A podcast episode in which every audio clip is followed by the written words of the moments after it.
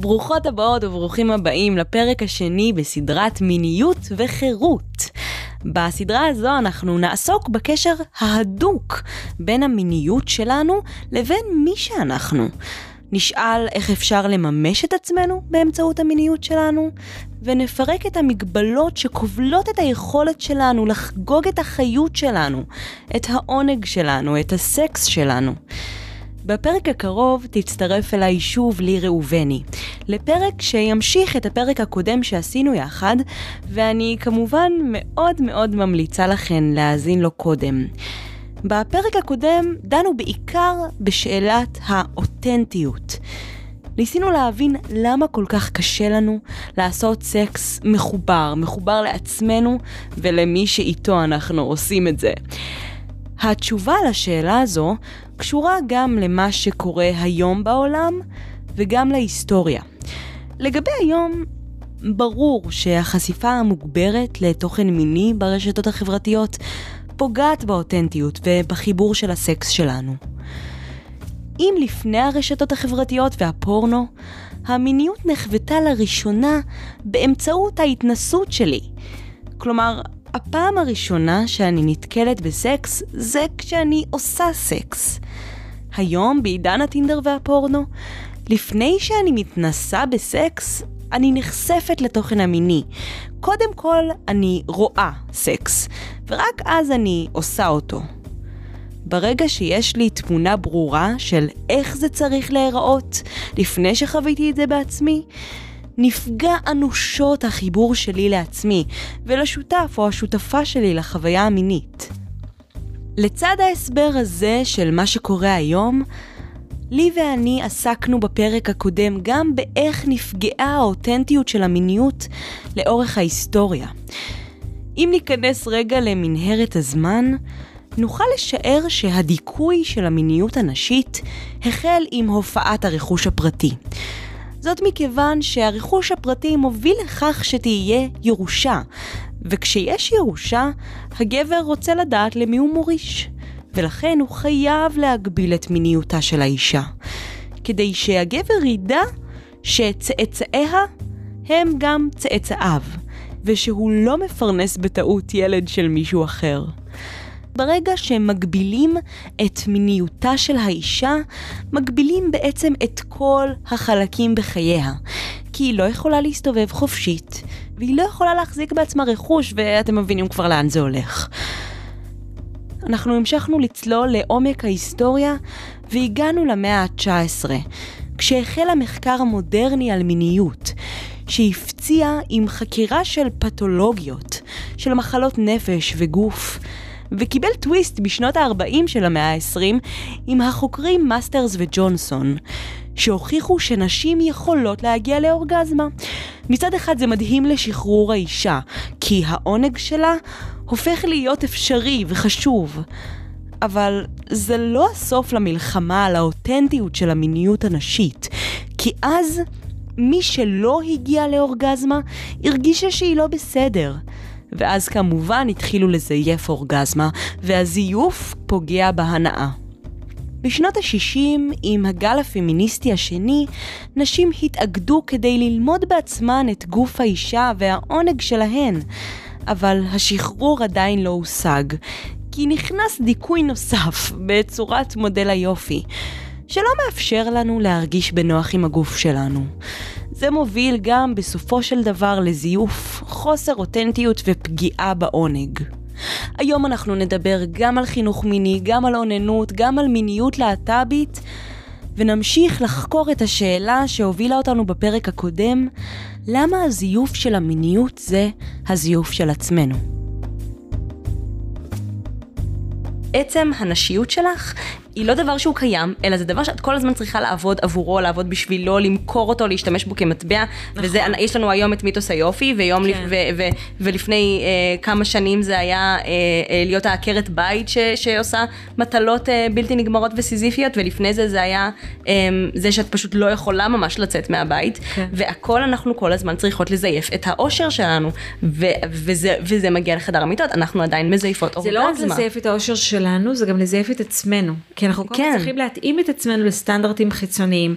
אז אני פעם הייתי צריכה להיות עם בוש, ואחרי זה הייתי צריכה לגלח, והייתי אחרי זה צריכה שיהיה אה, שפיכה, ואחרי זה הייתי צריכה שיהיה לי מולטי, ובעצם אף אחד לא אמר תעשי סקס איך שאת רוצה. כאילו כן. את לא צריכה לעמוד בסטנדרט, בציפיות, אלא כל הזמן היה איזה מין חוויה של את לא מספיק, עוד לא הגעת, עוד לא, כן. את לא נמצאת במקום הזה שאת יכולה לנוח. אבל, אבל, אבל העניין זה לא רק שאת לא, לא, לא הגעת, אלא זה שיש הגעה, אלא זה גם, זה גם... בסרטים, יש... לא, האמונה, מודל. ה- ה- המיתוס היופי והאורגזמה קיימות כל עוד נאמין בהן, ברור שאנחנו מבינות שיש אורגזמה, אנחנו יודעות שזה דבר, אבל אנחנו מאמינות שלכולנו יש את היכולת, והאמונה הזאת שלכולנו יש את היכולת, היא דבר שמצד אחד מאוד מאוד משמח, ומצד שני גם יכול יש לדכא מה זה יש אותנו. לי יכולת? כן. נגיד, נגיד אני עושה סקס, ובא לי רק בעצם חיבוק, או להתקרבל, כן. או להרגיש קרוב. לא בהכרח תמיד בא לי לגמור. כן. לגמור זה הרבה ריכוז, זה הרבה מאמץ. זה, זה, זה בסדר גם שרק נעשה רגע כזה אה, התקרבלויות, או התחככויות, או... זה בסדר שזה יהיה רק משחקי. הסטנדרטיזציה, או המקום הזה שמכניס...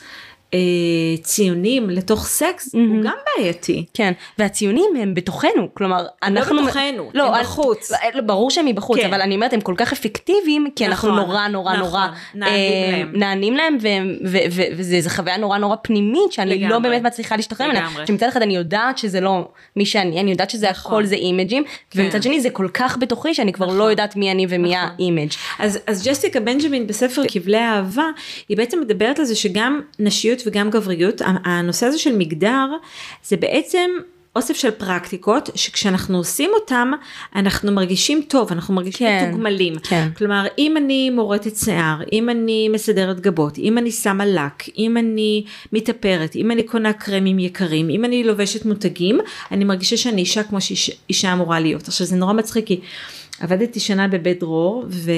אמ, מה זה בדרור? בית דרור זה הוסטל לנוער הומו לסבי בי וטרנס שאז הוא היה בנווה צדק היום הוא כבר במקום אחר אני לא יודעת. הייתי העו"ס שם הייתי עובדת הסוציאלית של המקום והייתי עובדת עם אה, נערות אה, טרנסיות והייתי ככה מגיעה כל בוקר ל, ל, להוסטל והייתה איזה טרנסית אחת שתמיד הייתה מסתכלת עליי כזה מכף רגל ועד ראש ואני הולכת עם בגדים גדולים, רחבים, אה, מרושלים, בלי איפור רוב הזמן, אה, בלי לק ועם, אה, בלי- עקבים, והיא הייתה כזה עוברת עליי במבט שלה והייתה אומרת לי, לי, את לא מתלבשת כמו שאישה אמורה להתלבש, את אה, ממש אה, חוטאת למגדר שלך, ו- וכל פעם אמרתי לה, את יודעת, להיות אישה זה מגוון, לא חייבים רק ככה, כן? אבל זה תמיד היה נורא מצחיק אותי שדווקא היא כל פעם הייתה מעבירה עליי ביקורת, כן. אבל היא חיה בתוך מנגנון שכל הזמן אומר לה, כדי לעבור, את צריכה לעשות את כל הדברים האלה, את צריכה להיות אולטרה נשית, כן. את צריכה להיות מתוקתקת, את צריכה להיות בלי שום טיפת שערות, את צריכה להיות מאופרת, את צריכה להיות עם עקבים, את צריכה להיות עם מיני, את צריכה, את צריכה, את צריכה, את צריכה. מה אני רוצה? לא יודעת, כאילו, אין, אין מרחב בעצם לשאול מה בא לי. גם בסקס, אולי זה בסדר שיש לי רק פרטנר אחד. עכשיו זה נורא טרנדי להיות פולי אמורים, כולם מגיעים אליי לקליניקה ואומרים לי, הלכנו לטיפול זוגי, המטפל הזוגי אמר לנו שאנחנו צריכים לפתוח את הקשר, ואני כזה אמרתי, אתם רוצים לפתוח את הקשר? מה לכם? לא, אבל זה מה שכולם עושים היום, זה מציל לכולם את הנישואים. אז אמרתי להם, זה לא מציל לכולם את הנישואים, יש אנשים שזה מתאים להם, אבל זה לא בהכרח מתאים לכולם, אין סטנדרטיזציה של שום דבר, ואני חושבת שברגע שאתה משתחרר מהקונספט הזה, אתה, שוב זה נורא קשה כי גם אני מאוד שבויה בזה בדברים אחרים, נג- נגיד באימהות שלי, אני לא יכולה שהבן שלי לא יהיה תלמיד טוב, או אני לא יכולה שהבן שלי אה, אה, לא יהיה חברותי, או אני לא יכולה שהבן שלי לא אה, אה, יתנהג יפה ויגיד תודה רבה, סליחה, בבקשה. כלומר גם אנחנו יש לנו כאילו אימהות זה עוד נושא שהוא מאוד מאוד מאוד מעורר בושה, ואם את לא מצליחה להיות אימא כמו שצריך, גם על זה עושים לך את המוות. אז לכל אחד מאיתנו יש את האזורים החשופים והפגיעים שלו, אבל יש משהו שבאמת במיניות, אתה, אתה נכנס לבד, את נכנסת לבד לחדר, את שוכבת לבד על המיטה, את רוצה לאונן, את רוצה לשכב עם הבן זוג שלך. גם שם נכנסים כל כך הרבה אימג'ים, ציפיות, אה, אה, סטנדרטים, מסרים, נורא קשה לבודד את כל הרעש הלבן הזה, וזוגות שבעצם מצליחים ליהנות מסקס לאורך זמן, זה זוגות שבעצם מצליחים לייצר את השקט הזה, המדומיין, אבל לגמרי. עכשיו, היינו עושים בתור תרבות, בתור חברה, היינו עושים הרבה יותר סקס עד שהחשמל הגיע הביתה. ברגע שהחשמל הגיע הביתה, אה, התחלנו להיות יותר עסוקים בדברים יותר, את יודעת, טלוויזיה, רדיו, זה יותר קל, פשוט, נגיש, פייסבוק, טינדר, מאשר לתקשר, להיות בחוויה של חיבור לבני זוג שלנו. אה, יודעת, אחותי כל הזמן שואלת אותי, זה בסדר? זה, זה נראה לך בסדר? מה? על, על כל דבר, כאילו על, על דבר, ב, אני מדברת זה עכשיו בהקשר לדברים שקשורים למיניות, אמרתי, זה בסדר, זה הגיוני, זה אני אומרת לה, הכל בסדר, כאילו כל עוד את לא פוגעת בעצמך, את לא פוגעת באף אחד אחר, זה בסדר. ו, ואני אומרת לה את זה, אבל אני לא מצליחה להפנים את זה כמובן. אמ, ואני אני רוצה לחזור לשאלה שהייתה לי על הזיוף, על, ה, על המקום הזה שאנחנו, אני רוצה לדעת מה הנזקים של זה, מה הנזקים של לחיות בעולם לא אותנטי. אדירים. אנחנו פשוט לא מאושרים.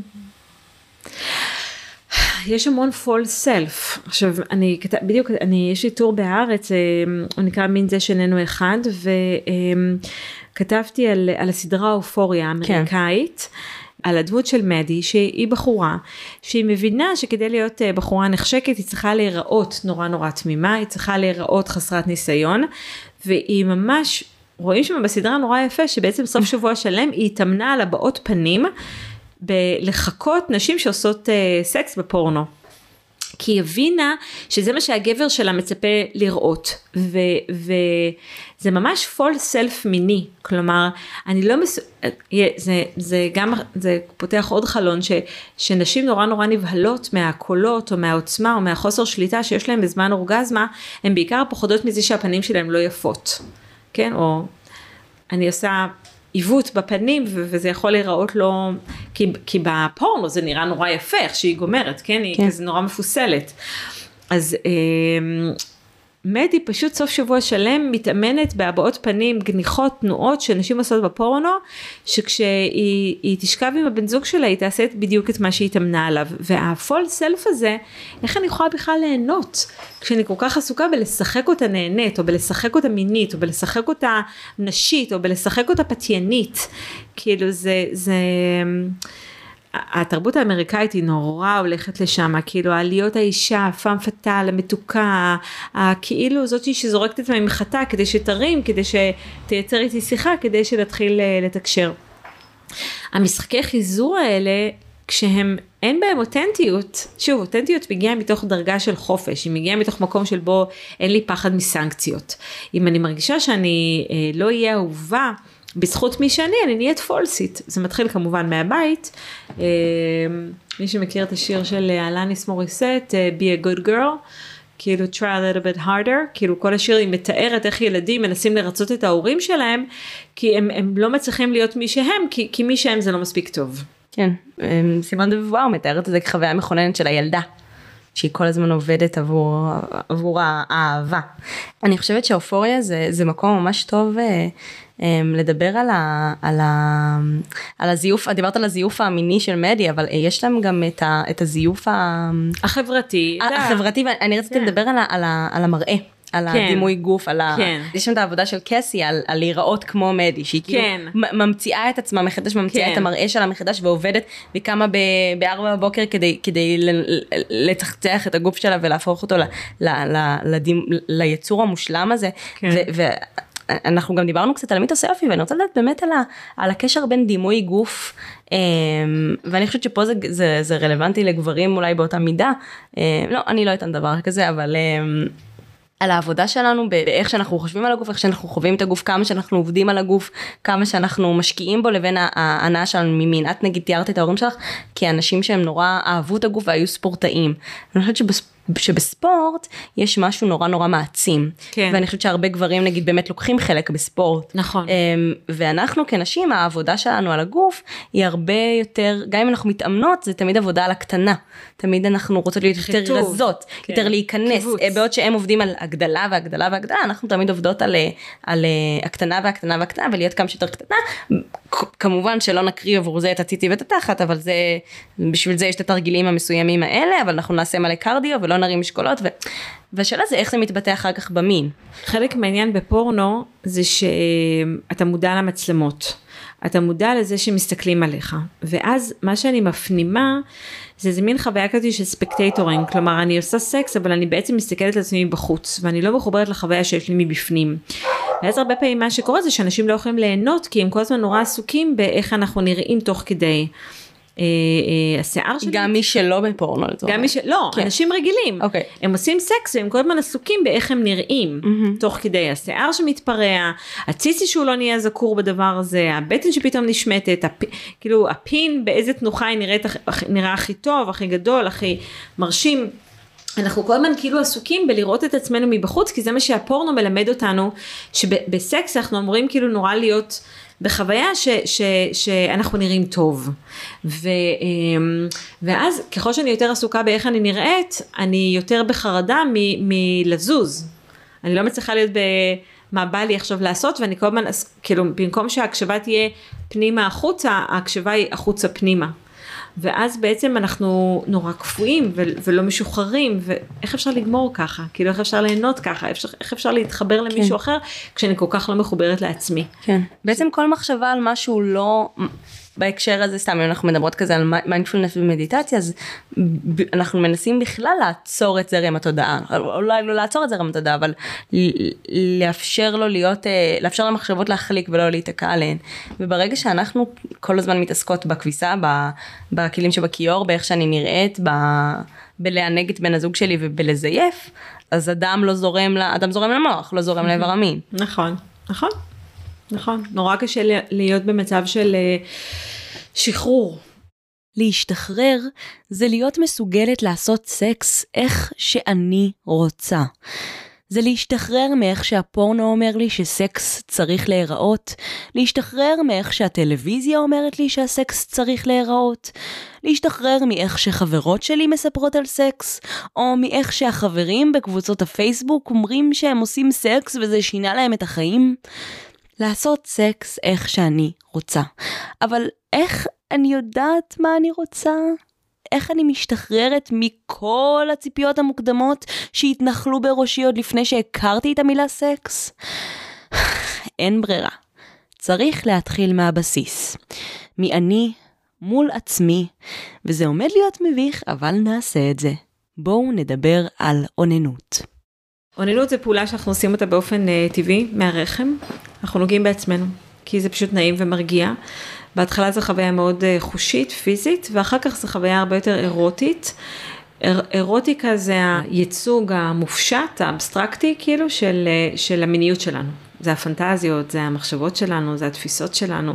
אירוטיקה זה המנגינה של המיניות, אוקיי? מיניות היא מוגבלת, אני יכולה שיהיה לי רק איבר מין אחד, ואני יכולה לשכב רק עם איבר מין אחד, או טכנית אולי אפשר יותר, אבל כאילו אנחנו עושים סקס בדרך כלל נגיד פין או פוט, או פוט ופוט, או פין ופין, אבל מיניות זה מה שאנחנו עושים, אירוטיקה זה מה שאנחנו חושבים. אז כשאנחנו בעצם מאוננים, זו פעולה שהיא בעצם מחברת, או מקיימים יחסי מין, זו פעולה שבעצם מחברת בין הראש, הלב ואיברי המין, כן? אני יכולה לפנטז על משהו, להתגרות ממשהו מנטלי, אני יכולה להתרגש ממשהו רגשי, ואני יכולה להתעורר ממשהו מיני. ובעצם אוננות זה דרך נורא טובה בתור ילדים או מתבגרים לתרגל את הדבר הזה. על מה אני מפנטזת, על מה אני מדמיינת, מה מושך אותי, מה מדליק אותי, מה מעורר אותי, מה מרגש אותי, מה מפעיל אותי, מה מסקרן אותי, ואיפה בגוף אני אוהבת לגעת, או איזה חלקים אני מחוברת אליהם, או מה עושה לי טוב. ואחר כך כשאני נמצאת בתוך סיטואציה זוגית, כשזה מתאים, כשאני מגיעה לגיל שבא לי, אז אני יכולה להסביר לפרטנר או לפרטנרית שלי מה בא לי שיהיה, או איך אני רוצה שהדבר הזה ייראה. אז אוננות זה יכול להיות במובן הזה גם שלב מקדים, זה גם יכולה להיות דרך להגביר את התשוקה בחיי, את ההתרגשות בחיי, כשאנחנו בתחילת קשר, בתחילת התאהבות, כשאנחנו עושים מלא סקס, גם הרבה פעמים אנחנו מעוננים יותר. כלומר, זה לא שאני מעוננת רק כשאני בלי פרטנר, אני מעוננת כשאני יותר חרמנית, או יותר מעוררת, או לפעמים גם יותר עצובה, או יותר מתרגשת, או יותר שמחה. אז בעצם אוננות זה פרקטיקה מינית, שהיום קוראים לזה עינוג עצמי. אני חייבת להודות שאני לא מתה על השם הזה. כי זה יכול להיות גם, אני יכולה לאכול לא רק כדי להתענג, לפעמים אני פשוט רעבה. כן? אני, זה, זה, אני ממש בסדר עם זה שסקס הוא לפעמים פשוט כי אני חרמנית, ולא רק כי אני רוצה להיכנס עכשיו לאיזה מסע זוגי וחקירה, וגם אוננות יכולה להיות חוויה של פרקטיקה, שאני עושה כי בא לי לגמור, כי, כי זה מרגיע אותי לפני עבודה, לפני ראיון עבודה, לפני דייט, לפני וואטאבר. זה בסדר שזה גם יהיה הפונקציות האלה, כן? לא כל דבר חייב להיות עינוג. זה יכול להיות פשוט הסבעה של צורך, to scratch an itch, an itch כמו שאומרים באנגלית. אז אוננות זה, זה משהו שניתן לנו במתנה כדי ליהנות עם עצמנו. והיחסי הציבור מגיעים קודם כל מזה שבתנ"ך המילה אוננות מגיעה מהסיפור של אה, תמר, יהודה, אונן וכולי, שבעצם תמר מתחתנת עם אחד מהילדים של יהודה, הבן הגדול מת, היא אמורה לעשות ייבום דרך הבן השני שלו שקוראים לו אונן, הוא לא רוצה להקים זרע לאח שלו, הוא עושה מה שבעצם היום אנחנו קוראים כן, זה משקל נסוג בכלל. אבל מה, מהשם שלו אונן התייחסו לאוננות ו, ו, ו, וזה הפך להיות גם איסור הלכתי עכשיו צריך לזכור שלפני חמשת אלפים שנה לא הייתה ידיעה שזרע זה דבר שמתרבה. כלומר ככל שאני יותר מאוננת ככל שאני יותר מקיים יחסי מין בעצם יש יותר ייצור באשכים של תאי זרע. הייתה מחשבה שיש מלאי מוגבל כמו אולי תאי ביצית שכאילו אם אנחנו נבזבז את זה לשווא אז אה, אוי ואבוי. אז, אז יש את האיסור הלכתי על אוננות שכבר הגיע הזמן שאיזשהו רב יגיד שחררו אמ, ו- ולא לתפוס את זה רק כמשהו שאני עושה בין אינטרוולים בין קשרים או, או כשאני בודדה או כשאני מתוסכלת זה יכול להיות פשוט משהו שאני עושה כדי ליהנות עם עצמי. וחשוב שנזכור שהמחקר על מיניות התחיל ממחקר של פתולוגיות, ממחקרים שנעשו על מאושפזים בבתי חולים לחולי נפש. וכשחקרו אותם ראו שהם מאוננים ושהן מאוננות, ומכאן הסיקו את המסקנה המתבקשת, אוננות גורמת למחלות נפש. היום ברור לנו שזה לא נכון ואפילו הפוך, שאוננות מקלה על חרדה וחשובה לנפש בריאה, אבל עדיין זה טאבו חזק מאוד. גם אם הורה כבר מצליח לדבר עם הילד שלו, הילדה שלו על סקס, מעטים מעטים מדברים על אוננות. יש משהו בדבר הזה שאנחנו צריכים להתחיל לחנך לאוננות כפרקטיקה. כאילו הורים מלמדים את הילדים שלהם לצחצח שיניים, לנקות אחרי שירותים, למה שלא נלמד את הילדים שלנו גם על החשיבות של האוננות? היו לי המון שיחות מצחיקות עם הבנים שלי שהם התחילו ככה את הגילוי של הגוף שלהם ובמקלחת והייתי אומרת להם זה נורא נעים, נכון עושים את זה בפרטיות. ו... הם היו שואלים שאלה, כלומר מה זה פרטיות ולמה לא עם חבר ולמה לא עם אח ולמה לא בגן ולמה ולמה ולמה, הייתי אומרת להם זו פעולה שאנחנו עושים כשאנחנו רוצים, אתם יודעים שאתם תמיד יכולים לעשות את זה כשאתם בחדר. בחדר, כן. במקלחת, לבד. אבל למה? למה בעצם הם שואלים למה? למה? פרטיות? למה פרטיות? זה כמו, כי, כי פרטיות זה דברים ש, שקשורים בגוף, שכמו שאנחנו לא הולכים ערומים לגן, אנחנו לובשים בגדים, יש דברים שהם פרטיים, גם איברים פרטיים שהם אינטימיים שלנו, כמו שאנחנו בשירותים סוגרים את הדלת, גם במקלחת אמא רוצה להיות לבד ושיהיה לה פרטיות, אני מתלבשת, אני רוצה להתלבש בפרטיות, כלומר זה קונספט שהוא חוזר על עצמו בכל מיני מרחבים. אמ, אז יש דברים שמדברים עליהם בבית, יש דברים שמדברים עליהם רק בתוך הבית, שלא משתפים חברים, שהם דברים פרטיים, וגם הדברים האלה. זה בסדר שיהיו דברים שהם רק שלנו, כן? אני שמעתי את התוכנית של עירית לינור ב... זה לא שאני שומעת אותה לקאפ שלי, אבל היא הייתה... לא יודעת איך הגעתי לזה באמת. ודיברו שם על חינוך מיני אה, מאוריינטציה של קוויריות, להט"ביות. והיא אומרת שכאילו יש בזה משהו אה, שמרגיש לה... פדופילי, היא אמרה, לדבר עם ילדים על מין. היא אומרת כאילו, צריך לדבר איתם על זה בגיל מאוחר יותר, צריך זה. אז אני אומרת, ילדים נחשפים למין, ילדים מוטרדים מינית, ילדים מותקפים מינית, גילוי עריות זה תופעה מאוד מאוד שכיחה.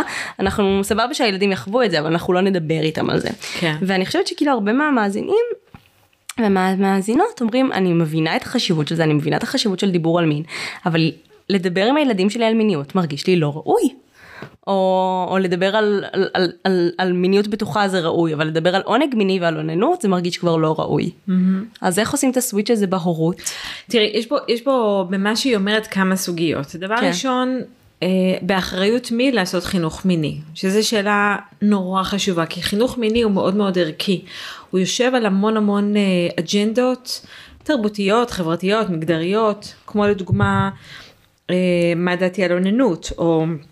מה דעתי על אה, סקס לפני חתונה, או מה דעתי על אה, אה, סקס בזמן נידה, או מה דעתי על אמצעי מניעה הורמונליים, או... ויכולות להיות התנגדויות מכל מיני כיוונים. אחותי, לא הייתה לה בעיה שהבנות שלה, שהן היו אז בגיל ההתבגרות, היום הן כבר צבא ואחרי צבא, לא היה לה בעיה שהן שוכבות עם החבר, אבל היא אמרה, הורמונים זה לא בריא, כאילו, צריך למצוא פתרון אחר, כי היא מאוד כזאת היא טבעית, היא לא לוקחת אנטיביוטיקה, היא כזה.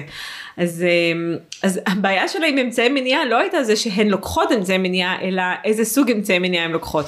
אז התנגדות ערכית לתוכן של חינוך מיני יכול לבוא מכל מיני כיוונים, גם דתיים, ערכיים אה, וכולי. אז זאת באמת שאלה של מי אחריות, האם חינוך מיני עוסק במיניות או שחינוך מיני עוסק בחינוך?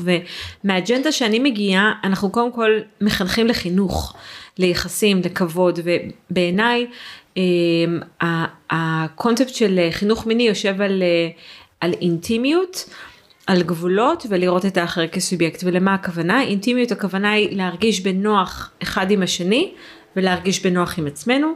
גבולות זה מה יש, איפה מתאים בכל מקום, כלומר לחוף הים או לבריכה הולכים עם בגד ים, לבית ספר הולכים עם חולצת טישרט עם סמל בית ספר, למסעדה לובשים בגד חגיגי, כלומר יש מה מתאים איפה. וגבולות יכולים להיות גם בעניין של מרחב פיזי של אני בשירותים אני סוגרת את הדלת אני במקלחת אני סוגרת את הדלת אני מתלבשת אני אומרת לילדים שלי אמא מתלבשת אל תיכנסו עכשיו אוקיי. והחלק השלישי של לראות את האחר כסובייקט אם מיניות זה סוג של משחק שאנחנו משתתפים בו מתוך רצון הנאה עונג וכולי בשביל שאנחנו נשחק אנחנו צריכים להסכים על הכללים מה עושים היום, מה מתאים לך, מה מתאים לך, מה אתה רוצה, מה את רוצה. אמ, אפשר אה, אה, לשחק אה, מיני ברידג', אפשר לשחק מונופול, אפשר לשחק לא, לגו, אפשר לשחק טאקי, אפשר לשחק קטן. אמ, אז הרעיון הזה שאנחנו בוחרים משהו שהוא מתאים לשנינו, אה, כעמדה שאומרת זה לא רק מה אני רוצה אלא זה מה מתאים לך ולי ביחד. תמיד אני אומרת לבן שלי לא בא לי לגו אני לא אוהבת לגו אתה רוצה לשחק קטן אתה רוצה לשחק טאקי אבל לגו לא בא לי. אתה לא יכול לכפות עליי לשחק משהו שאני לא רוצה לשחק ו- ו- וזה בעצם חינוך שהוא בכלל לא מדבר על מיניות הוא מדבר על ערכים בין אדם לחברו או בין אדם לעצמו. אז, אז זה ברור שזה תהליך שהוא מתחיל בתוך הבית, אבל הוא גם ממשיך במרחבים ציבוריים אחרים, והוא חייב להיות חלק ממה שקורה בתוך גם בית ספר. כמו שאתם מח... בבית ספר מדברים על זהירות בדרכים, למה? כי, כי אנחנו יודעים שילדים הולכים בדרך ואנחנו רוצים שהם לא יידרסו. אז אימא אומרת את זה, אבל גם המורה אומרת את זה, וגם המורה לזהב אומרת את זה. או שאנחנו מחנכים ילדים ליום מעשים טובים. למה? גם אימא אומרת בבית שצריך למחזר וגם אימא אומרת בבית שצריך להתנדב וגם אימא אומרת שכשאתה נוסע באוטובוס אתה קם לקשיש אז גם בבית ספר אומרים את זה. וכשאנחנו מגיעים לשיחה על תוכן של מיניות אנחנו בעצם מדברים על ערכים של חברות, כבוד, אינטימיות, קרבה, הקשבה, משא ומתן וכולי וכולי וכולי שזה תשתית אחר כך לקיום יחסי מין ובכלל קיום יחסים אה, זוגיים. שוב, גם יחסי מין זה קודם כל יחסים ורק אחר כך באה המיניות. עכשיו כשאנחנו מדברים על תוכן להט"בי, שזה כמובן כמו איזה מין אה, דגל כזה אדום, זועק, מול שור, שכולם נורא נורא מופעלים ממנו, צריך לזכור שלהט"ב זה נתון, אין מה לעשות, 10% מהאוכלוסייה גדלים במשפחה הלהט"בית או יקימו משפחה להט"בית או מנהלים קשרים להט"בים, זו המציאות שלנו היום, אי אפשר להתעלם ממנה. לכל אחד יש שכן, מורה, בן דוד, בת דודה, וואטאבר, אה, uh, שהוא להט"ב, וצריך לקבל את זה כנתון בתוך האוכלוסייה היום, ואי אפשר ל- ל- ל- להתחמק מהדבר הזה. וכשאנחנו בעצם באים לתוך מרחב של בית ספר, כשאנחנו חוגגים את יום המשפחה, או כשאנחנו עושים קבלת שבת, אנחנו מבינים שזה לא יכול להיות רק אימא של שבת ואבא של שבת. מדי פעם זה גם יהיה אימא ואימא של שבת, ואבא ואבא של שבת, כי זה מבנה משפחתי שקיים בתוך הגן, כבר אין מה לעשות, בכל מקום. אמ, העניין של המגדר, אנשים כל הזמן מדברים על זה כאילו זה מוקדם מדי, ויש פה חוסר הבנה בסיסי, פסיכולוגי, של הבניית מגדר. מגדר זה חלק מאוד ראשוני של הבניית הזהות של הילד, היא מתעצבת בגיל שלוש.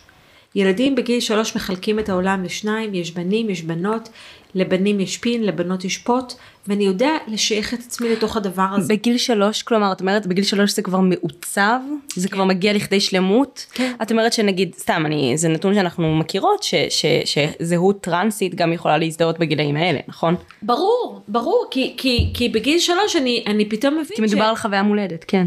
מדובר בחוויה מולדת שילדים בבתים שאני מלווה המון משפחות. שהילדים שלהם עושים תהליכים של שינוי מגדרי מגילאי שנתיים שלוש. כלומר, מתחילה שם חוויית משחק קונסיסטנטית שהילד אומר, אני דוב פנדה, אני לא שמוליק. אני דוב פנדה, ואחר כך אני זאב, ואחר כך אני משהו משהו משהו משהו, עד שבסוף אני אומר להורים שלי שאני לא שמוליק, אני בעצם דנה.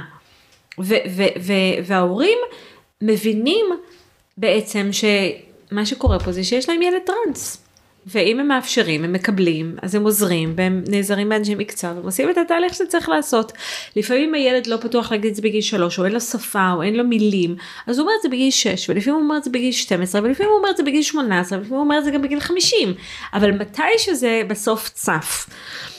כשעירית אומרת שזה מוקדם מדי, או... או אה, יש פחד נורא גדול מהטרנדיות של הדבר הזה ואני אני, אני יכולה להגיד בתור מי שמסתכלת על הדור הזה בהתפעלות מעבר לזה שהעברת האינפורמציה היא הרבה יותר מהירה ממה שהיה לנו פעם יש גם חוויה שהם מבינים שמגדר הוא הרבה יותר משחקי והרבה פחות שחור או לבן כלומר אני יכול גם לשחק עם המגדר שלי כמו שאני משחקת עם הבגדים שלי.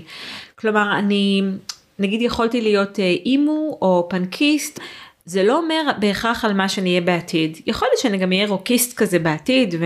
או שאני אתלבש בשרוואלים עד, עד גיל 50, סבבה.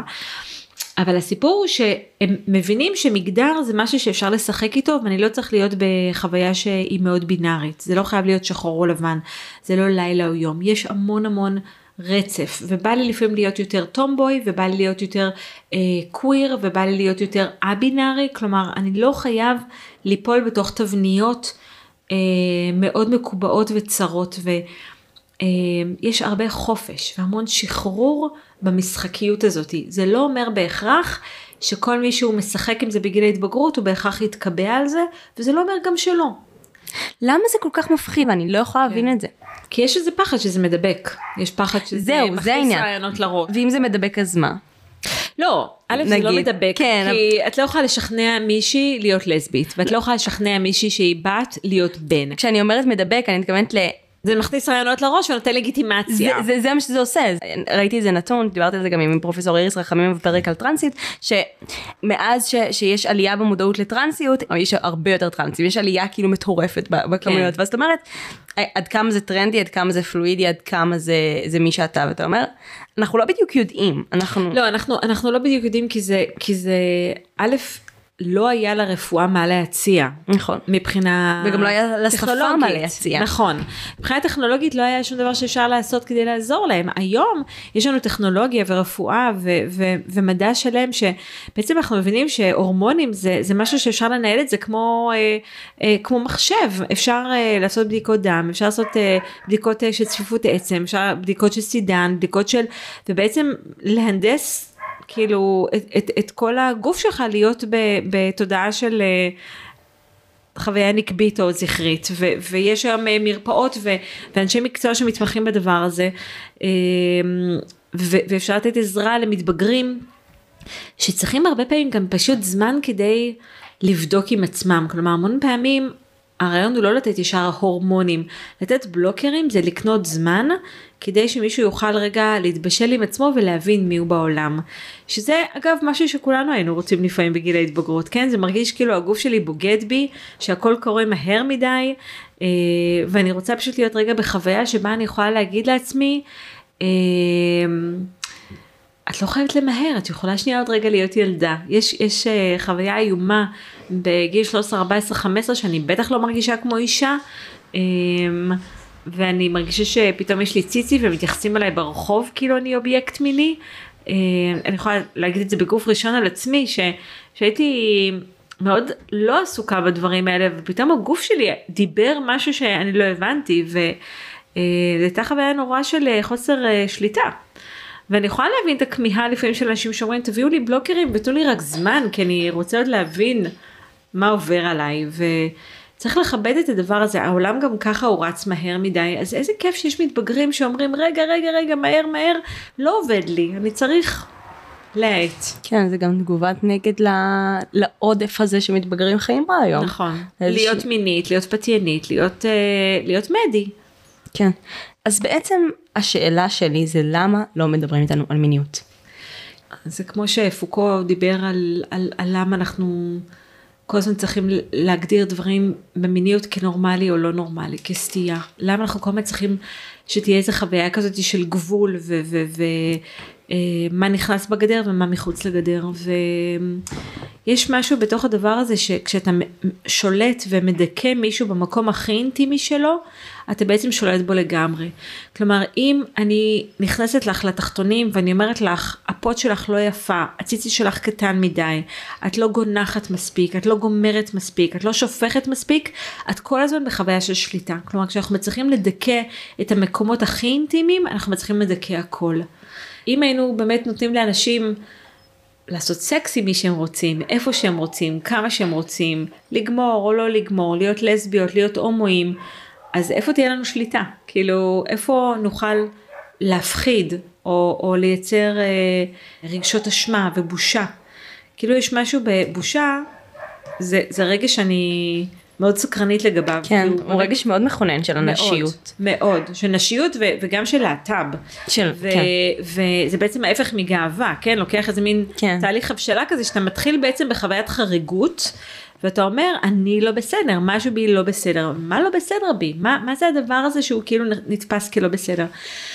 ו, ובושה הוא רגש חברתי שבעצם הוא כל הזמן מנסה יש מאמר נורא יפה של אה, אפי זיו על, אה, על הוא נקרא מנגנוני הכפפה של, של הבושה ובעצם היא, יש, היא משתמשת שם במושג נורא מצחיק שנקרא אינטרפלציה שבעצם ה, ה, ה, ה, המטרה של בושה זה to put you back into your place, כאילו לשים אותך במקום שלך, שאתה תרגיש קטן, מושתן, עלוב, חסר חשיבות, ושבעצם אתה תעשה מה שהעדר עושה. אם כולנו נהיה יצירתיים וכולנו נהיה משוחררים וכולנו נהיה אומנים וכולנו נהיה בעלי תודעה חופשית אז, אז איך אפשר יהיה להפחיד אותנו? ו... אז, אז פוקו מדבר נורא יפה איך במשך אלף שנה שהכנסייה הקתולית אה, שלטה ב, ב, בעולם ו, ואנשים היו כל הזמן באים לכמרים והם היו מתוודעים על המחשבות שלהם. כלומר זה לא רק שבגדתי באשתי אלא עצם זה שהיו לי מחשבות על השכנה כבר אני לא בסדר עד כמה המשטור מגיע עמוק. ואחר כך אנחנו החלפנו את הכמרים האלה בפסיכולוגים, שגם אליהם אנחנו באים ואנחנו uh, מספרים על המחשבות שלנו והתשוקות שלנו והפנטזיות שלנו, ואנחנו כל הזמן מרגישים שאנחנו לא בסדר. ואין את המקום הזה שמישהו אומר לי, וואלה זה ממש מגניב כאילו איזה יופי. כאילו גם פסיכולוגים לפעמים פוחדים. אני עושה המון עבודה בשנתיים האחרונות עם פסיכולוגים בכל מיני מרכזי uh, טיפול ו, ופסיכולוגים מאוד קשה להם לדבר על מיניות. ו- וזה לא היה ככה נכון? כי פרויד בעצם אבי הפסיכואנליזה היה רווי בעיסוק במיניות וכל דבר מבחינתו היה מיני ופאלי וסימבולי והעברה אירוטית ומשהו שם עשה איזה מין shift כזה שבעצם המיניות הפכה להיות נורא מפחידה ו- ועשו מיקור חוץ. יש ספר נורא יפה שנקרא למשש את הפיל ויש שם פרק מופלא של רועי סמנה שבעצם הוא מדבר על זה ש... פסיכותרפיסטים ופסיכולוגים מדברים היום פחות ופחות מיניות והם עושים מיקור חוץ לדבר הזה הם עושים outsourcing לתחום דרך אה, אה, הפניות לטיפול מיני. עכשיו אני מקבלת המון המון פניות לאנשים שאומרים לי אני בטיפול אבל היא אמרה שעל אוננות כדאי לי לדבר איתך או שעל על אורגזמה כדאי לי לדבר איתך ואני אומרת אבל את, את, את אצל מטפלת שאת אוהבת שאת סומכת עליה למה את צריכה לעשות הפרדה? מיניות זה חלק מהחיים שלך, זה כמו שאת מתלבשת בתשוקה, זה כמו שאת רוקדת בשמחה, זה כמו שאת uh, מפלרטטת במשחקיות, למה, למה לעשות הפרדה של הדבר הזה? מיניות זה אורח חיים, כן? זה, זה, זה חלק מהאופן שבו אני תופסת את העולם. אני תופסת את העולם כמגרש משחקים, אני תופסת את העולם כמשהו שהוא, שהוא כיפי, שהוא נהדר, שהוא בטוח, ו, ואני רוצה להתענג עליו. אבל להיות בתודעה הזאתי, זה באמת אי אפשר לאיים עליי, כן? חוץ מאשר בחניונים תת קרקעיים, זה הפחד הכי גדול שלי.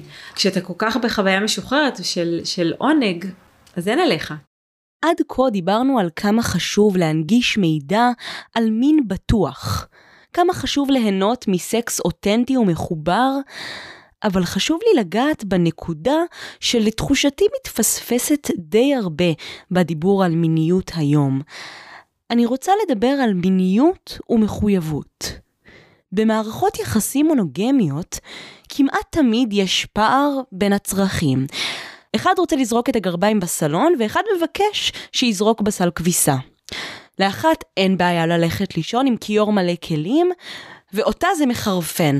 הוא רוצה לקום בשבת מתי שבא לו ולצפות בריק ומורטי עד הערב, והיא מבקשת לקום מוקדם ולנסוע לראות כלניות בצפון. וכן, את רוצה לעשות סקס פעם בשבוע, עדיף בשעות הבוקר, ומבחינתך לעשות את זה כל יום כל היום.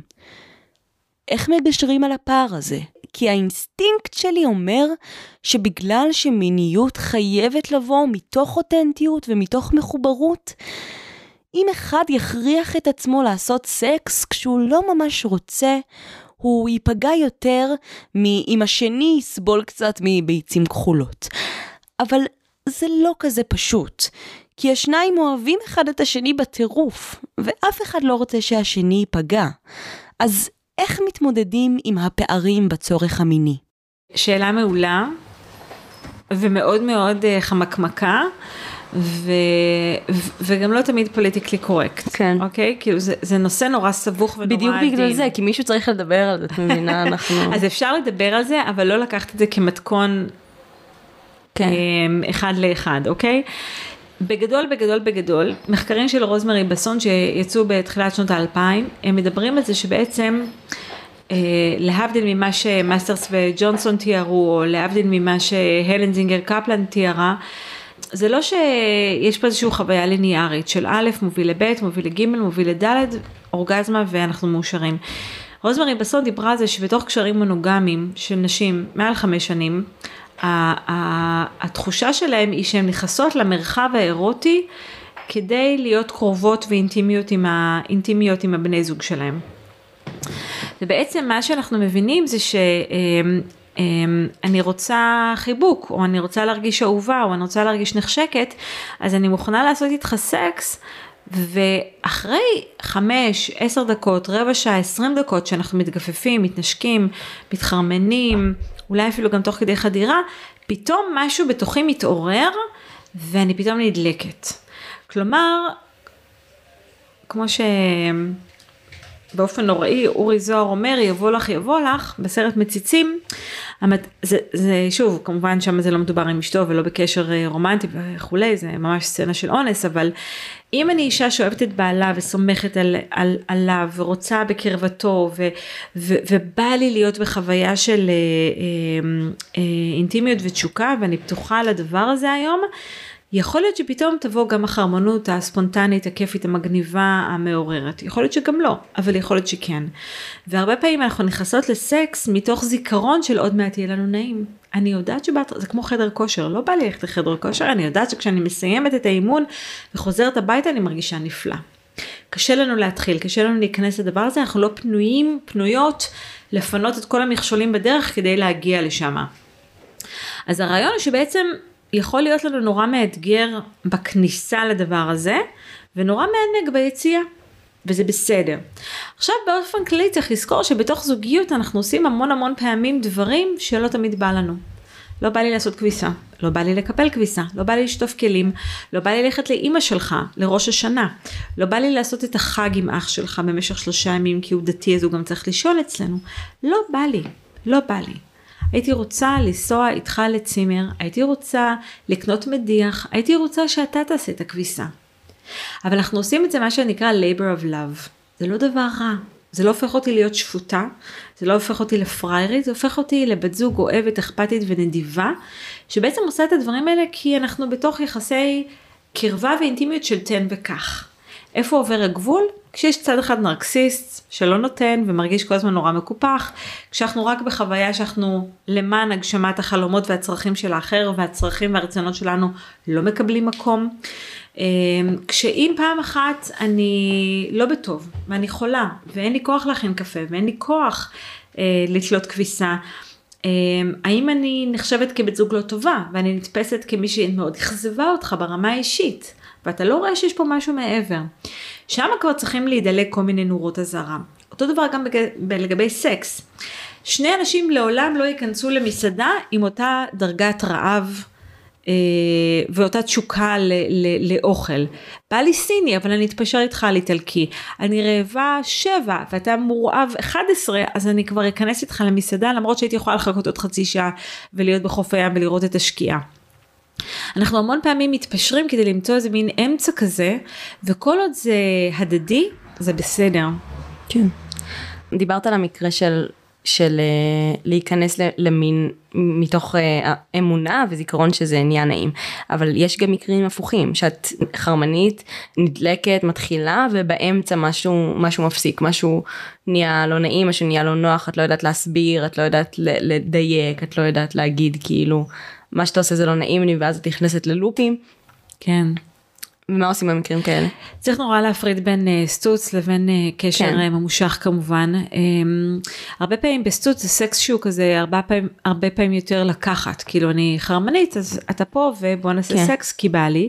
לעומת קשר שיש לי אמ, אה, מוטיבציה לפתח תקשורת נורא מדויקת. אמהמ. כלומר, אני, אני רוצה שתדע שאני לא, אוהב שמלק, שאני לא אוהבת שמלקקים לי את האוזן, אני רוצה שתדע שאני לא אוהבת שחודרים בלי התראה, שאני אני רוצה שתדע שאני אה, לא אוהבת שאתה נושך לי את הפטמה או whatever, אוקיי? חשוב לי שתדע את זה כדי שזה לא יחזור על עצמו. ואני כשאני עושה את השיחה ואנחנו עושים את המשא ומתן, אני אנסה להגיד מה כן. אני אוהבת שאתה מנשק אותי בצוואר, אני אוהבת שאתה מלטף אותי בפטמה, אני אוהבת שאתה אה, אה, נוגע לי בדגדגן לפני שאתה חודר. אני, אני יכולה להסביר לך מה כן, בשביל זה אני כמובן צריכה לדעת בעצמי עליי מה אני אוהבת, וגם להיות מסוגלת לסמוך עליך שאתה תכבד את מה שאני אומרת לך, ושתהיה חוויה ששוב זה הדדי. כן? Mm-hmm. כמו שאתה אומר לי, אני אומרת לך, כמו שאתה מבקש ממני, אני מבקש ממך, כמו ש... כלומר, איזה מין חוויה כזאת של אה, אנחנו ביחד בתוך הדבר הזה, אנחנו רוצים שיהיה לנו טוב. כן. אנחנו רוצים שיהיה לנו נעים. ויש עוד שאלה שחשובה לי. אמ, מיניות נשית ומיניות בכלל זה דבר שמהרגע שיש רפואה אה, הפך להיות אה, מוקד למדיקליזציה אנחנו החל מתהליכים כירורגיים של כריתת דגדגן אה, שאנחנו כמובן לא לא לא לא מייחסים את זה לרפואה חיובית אה, אבל זה בכל אופן תהליך שעושים על הגוף ועד ועד ממש גלולה. והרבה הרבה מקרים אנחנו חושבים על זה שאולי זה לא בהכרח מתאים אבל לפעמים זה כן מתאים מתי כן. זה כן מתאים. אז, אז אולי אני אגיד משפט מקדים בעצם רגע על מה זה טיפול מיני, כן? כי טיפול כן. מיני בעצם זה מנסה לייצר איזשהו פסיפס אה, קוהרנטי, או אפשר להגיד כמו חלה, של אה, איזושהי כליאה כזאת של צמא בין אה, החלקים הרגשיים, המנטליים והפיזיים שלנו במרחב אירוטי. כלומר, שאני ארגיש שהמיניות שלי מצליחה לגלם או להתאים למי שאני בכל מיני... אה, אה, פרמטרים. ובעצם אין סטנדרט אחד של מהי מיניות טובה, אלא יש את המיניות שאני רוצה בתור בן אדם, כאילו מה מתאים לי, מה נכון לי. אז כשאנשים בעצם באים לטיפול מיני, הם באים לטיפול מיני כשמשהו לא עובד, או כשהם לא מצליחים לממש את המיניות שהם היו רוצים עבור עצמם. יכול להיות שיש שם כאבים בחדירה, יכול להיות שיש חרדת ביצוע, יכול להיות שיש חוויה של חוסר שליטה על, על, על להגיע לאורגזמה, או שזה, שתחושה שאני גומר מהר מדי, או לא מצליחה לגמור בכלל. וכולי וכולי וכולי וכולי. ההתחלה של התהליך הוא באמת בלעשות איזשהו בירור של רגשות, של עמדות, של חינוך, כלומר אם אני בחורה שהיא דתל"שית וכל החיים אמרו לי שסקס זה דבר נורא ואיום ולא עושים והגוף ועירום וככה ונורא ופתאום אני מתחתנת עם מישהו ואני מורה פתאום להתענג וליהנות ולהשתולל ולהשתחרר זה לא יעבוד. כאילו הרבה פעמים יש שם המון המון ברקסים שהם כל כך אה, אינהרנטים למי שאני כאישה שיהיה נורא קשה לדלג מעליהם ופשוט לשחרר את עצמי מנטלית. אז יכול להיות שתהליך יהיה באמת לתת לעצמי פרמישן להיות אישה מינית. הרבה פעמים כשיש בעיה שאנחנו לא מצליחים לתת לה מענה אה, רגשי, אנחנו יכולים לשער שזה יושב על איזשהו סוג של אה, דיספונקציה פיזית, או שאנחנו יכולים להיעזר באנשי מקצוע לדוגמה פסיכיאטרים, לדוגמה גינקולוגיה, לדוגמה אורולוגיה, לדוגמה פיזיותרפיה לשיקום רצפת הגן, אה, שבעצם המטרה היא אה, לייצר חיבור לגוף או אה, דיוק עם הגוף כדי שאפשר יהיה לקיים יחסי מין. אז אם אני אישה שסובלת מכאבים בחדירה, יכול להיות שהכאב הוא חיצוני, יכול להיות שהכאב הוא פנימי, יכול להיות שהכאב הוא בחיכוך בעצם, או הכאב הוא בלהיכנס פנימה. אנחנו כמובן עושים איזשהו סוג של אבחון לדעת באמת מה הבעיה ולפי זה מתאימים טיפול. גם כאן יש יותר ויותר היום אמצעים רפואיים לתת מענה, כמו לדוגמה ניתוח לביקוע קרים נוקש, קרום בתולים נוקשה. או לדוגמה הסרה של אזור מעוצבב יתר על המידה שגורם לווסטיבולודיניה, או לדוגמה... מה זה, מה זה התופעה הזאת? וסטיבולודיניה זה שבעצם יכול להיות חוויה ש... זה נקרא, פעם קראו לזה דלקת במבוא הראייה, שבעצם יש איזשהו אזור שאו שהוא מאוד מאוד יבש ורגיש, או שיש בו המון המון קצוות של עצבים שצמחו בצפופות גבוהה מדי, ובעצם כל חיכוך הוא מייצר המון המון כאב. אז פעם היו עושים ניתוח ופשוט היו מסירים חלק מהרקמה כדי שלא יהיה כאב. לפעמים הרקמה הייתה צומחת שוב, וזה כאילו היה לא אפקטיבי. אמ, לפעמים היו מציעים לנשים פשוט. את מתכנת להיכנס להיריון וללדת עוד שנה, תעשי את זה עכשיו, זה פשוט ירחיב לך את פתח הנרתיק. היום שולחים לפיזיותרפיה לשיקום רצפת הגן, שבעצם היא עושה כמו הכנה ללידה, שפשוט מרחיבה את האזור, ואז הרקמה העצבית המעובה היא כאילו מתרחבת ומשתחררת, ואז יותר קל אה, לקיים יחסי אה, מין בלי כאב. אני חושבת שהמהפכה הכי גדולה אה, בעצם שקרתה בעולם של המדיקליזציה המינית היה בעצם אה, הגילוי של הוויאגרה. זה עשה מהפכה בעולם המיני.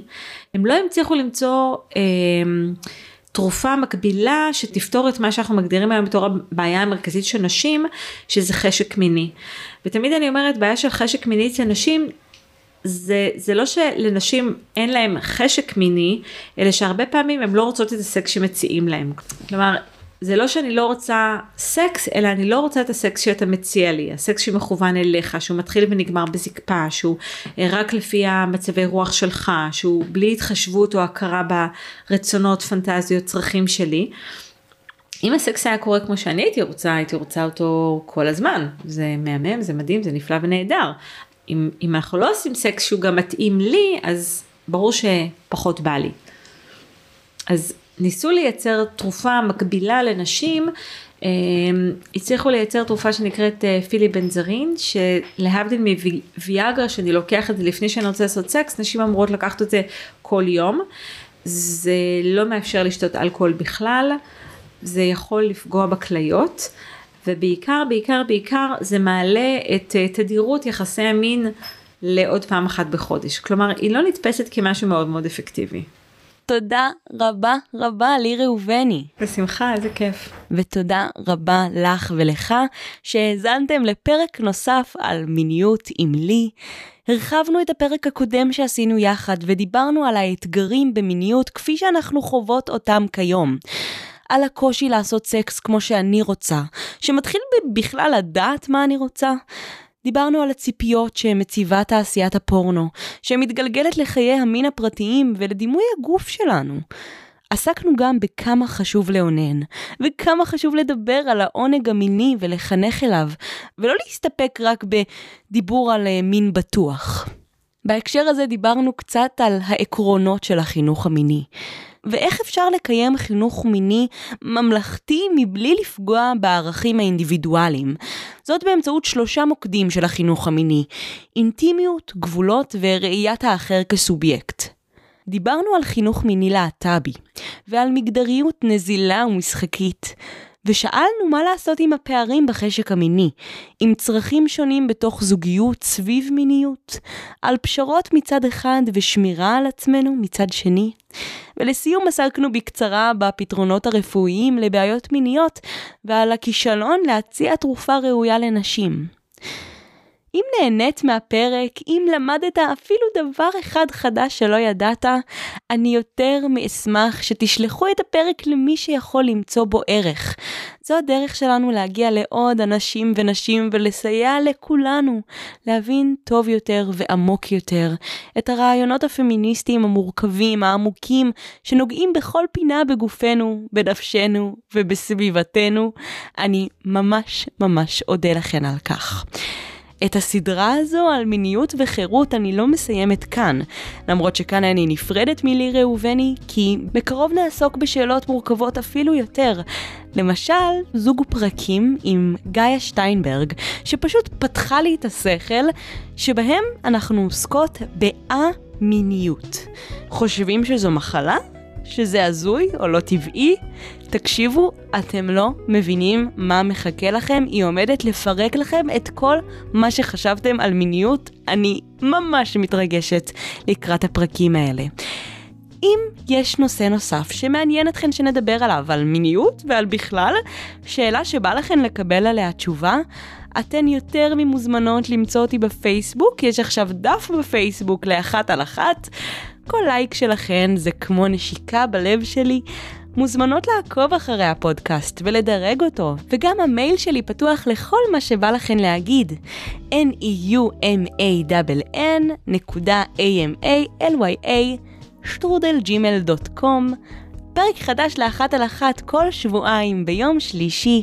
תודה רבה רבה ונתראה בפרק הבא.